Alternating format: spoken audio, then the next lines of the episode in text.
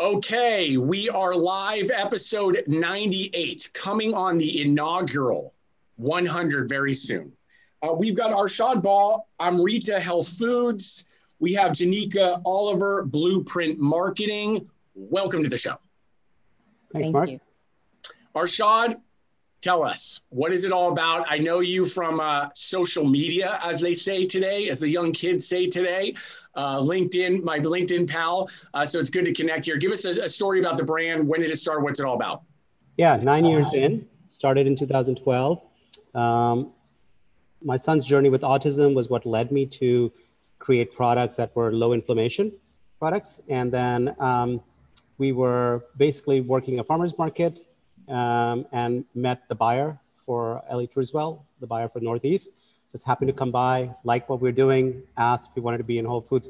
Honestly, I had no idea what it was to be in Whole Foods. I said yes very fast because there was a Whole Foods literally a mile down the road from me. And we started that path. And I was at the point of leaving corporate. I was a little bit dissatisfied with being in corporate America. And so I was kind of looking for an entrepreneurship outlet. And this was literally right there. And that basically what led me to start getting into this field. And probably just like you or other people literally learned my way through the last decade nearly a decade of being in this uh, space. give us those first findings. What what were they? What were the products? What were you doing exactly? Give us a little description there. Yeah so for my son the important thing was to make a product that was ridiculously tasty.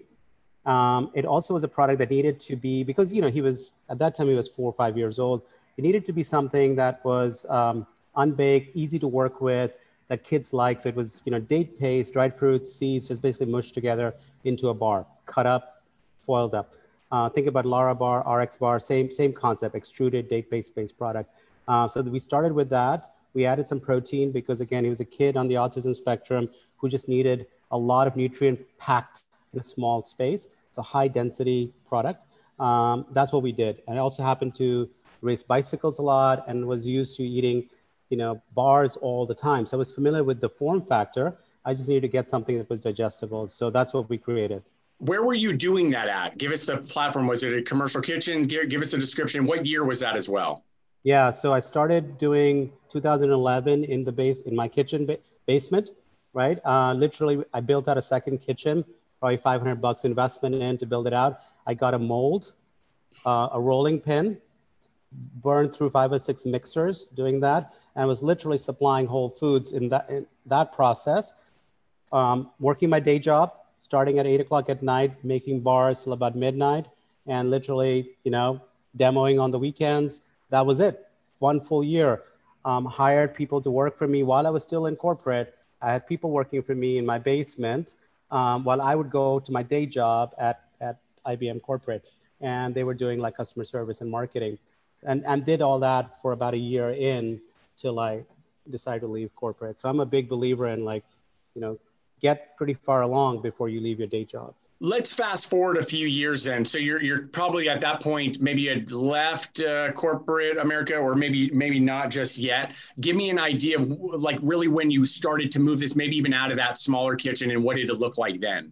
Yeah, so we got to a point where we started got approached Sprouts and Sprouts said, "Listen, the guy asked me, he's like, where are you making it? And I said, well, it's still, I said cottage industry just to make it look a little bit more official.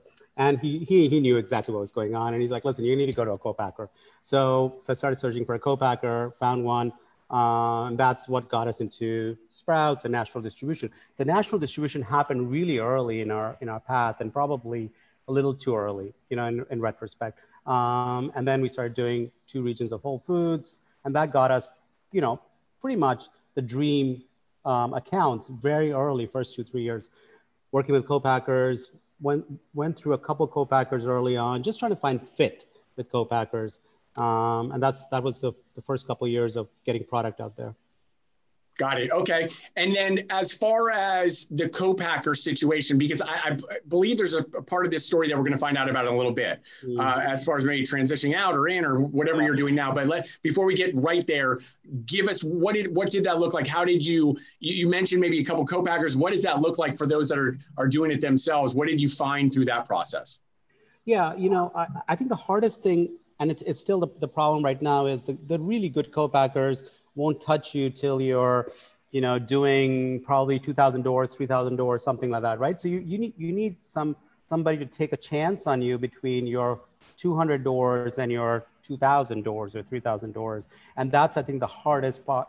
And you, you go through you burn through a lot of co-packers because a lot of them will sort of take half-heart chances on you.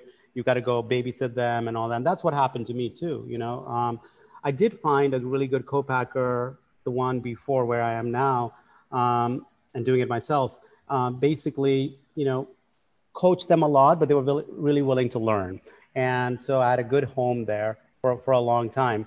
And, um, and I think you just, you know, you just get lucky when that happens. But as you probably know, you, you do it yourself, co-packing, it's, it's really a two-way relationship. It can't be something that can just be thrown over the fence to a co-pack and say, make this, and you just walk away. Um, I think you got to invest a lot in the relationship. Yeah, there, there's a there's a lot to be learned in co-packing. I mean, it, every every situation is its own. Every co-packer is its own. Every relationship within that you know scenario is is its own. Um, uh, there's a lot of moving parts. So, um, it, it, and it's and it's probably one of the biggest pieces of the business. Of course, most would say, yeah, of course, well, of course, that's the, where the product gets made. But there's so many, so many moving parts just within that relationship um, that can make or break the business. Uh, and so let's move it forward I, I, because, again, I know where you're at now. What does the business look like now? What are you doing exactly? Yeah, so I had a really interesting transition that led me to where I am. Uh, about three years ago, I was growing way faster than I could honestly keep up with. And again, I, I wish I had better mentors then and things like that. But we were in about 3,000 stores and we were really struggling with managing the, distrib- the national distributors, so UNFI and KeHE, and, and, and in particular, um, just keeping up with the deductions and all. So we were basically getting large POs, not getting paid on them, you know, three months, six, nearly six months in, even when we got paid. And we are 100% bootstrapped all along, and we just couldn't keep up with that, those deductions. So um, made a decision at that time that I was going to pivot more and more towards e-commerce e-commerce was starting off. We started to see the traction there. Our products are a perfect fit for e-commerce.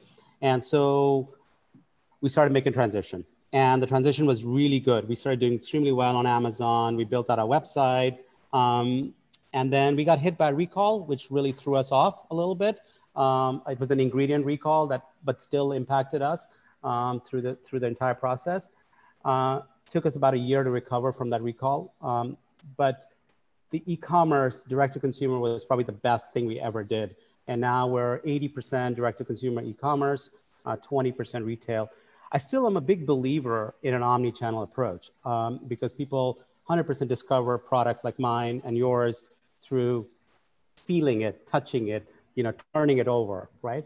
However much we can have influencers talk about it, the person wants to do it. So we believe we'll come back in, but we cut our relationship with UNFI and KeHE because we just couldn't manage them. We, I think you really need somebody to be managing that those deductions on a, on a very timely manner. Um, but again, I have I, is our growth strategy, and then we'll come back in to the other uh, omnichannel. Deductions. Hmm. Never heard of that one.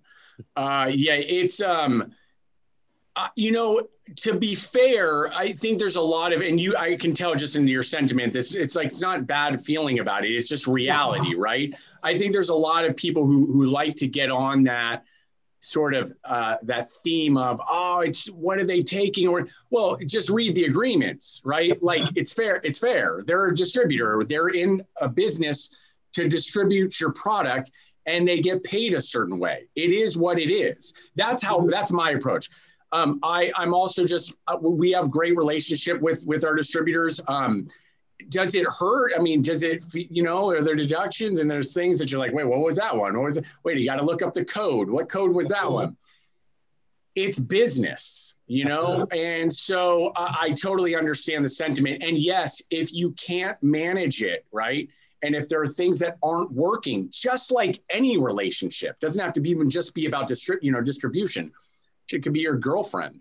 I mean, like it's just if things aren't working right and you can't get them fixed, it is what it is, right? It's it's okay. Um, I think it's also important the whole control thing, right? I think a lot of times, I see this in the food industry a lot. People just want to scale, scale, scale as fast as they can. And they don't realize that scaling, you, there's only two ways. One is you've got a good amount of money and you can, you can have a team that you build up and the team helps manage the scale, or you just scale comfortably. And, um, you know, I think now we're at a point where we, we're playing in a niche in which we understand the, the limitations. We, un, we know what to look out for in direct to consumer. There's plenty of minds you know, to to to go around. But we built up expertise, like in the paid ad strategy in all these areas, that we can navigate those. And I um, I think it just it just takes you know an attention to detail and, and patience. Very well said. Um, let's close this out. Uh, where, where do you guys want to be? What does the business look like let's say in the next 12 months? It's it's summer 21 right? Where do you guys see yourself next summer? Yeah, so we're in a really interesting point where we have two businesses that I run now. So I run the co-packing business, um, making products ourselves, and we started co-packing. Um, and what what we're also trying to do is really we're not that big of a co-packer. We're more of a self-manufacturer, and we really believe that self-manufacturing and controlling the, the the value chain is really important. You see a lot of companies doing that now, and so that's really what we want to do. Is we want to become a social mission-based company that controls the value chain, that is building products that have a strong story to it, that have the brand has a story to it. Um, we're in a competitive category. We'll stay in a competitive category, but the way we'll differentiate is by telling constantly telling stories. So we want to be digitally focused, forward-looking as a company, and also, you know, really build our social mission. So we hire people with development disability. Uh, we, we do a lot of stuff with the, on the environmental side with, with TerraCycle and others. Just want to do more of that. And, um, and I think that'll you know, propel us to stay bootstrapped, stay profitable. So we're on that path of not being venture funded, but just figuring out how to use our cash flow to keep growing.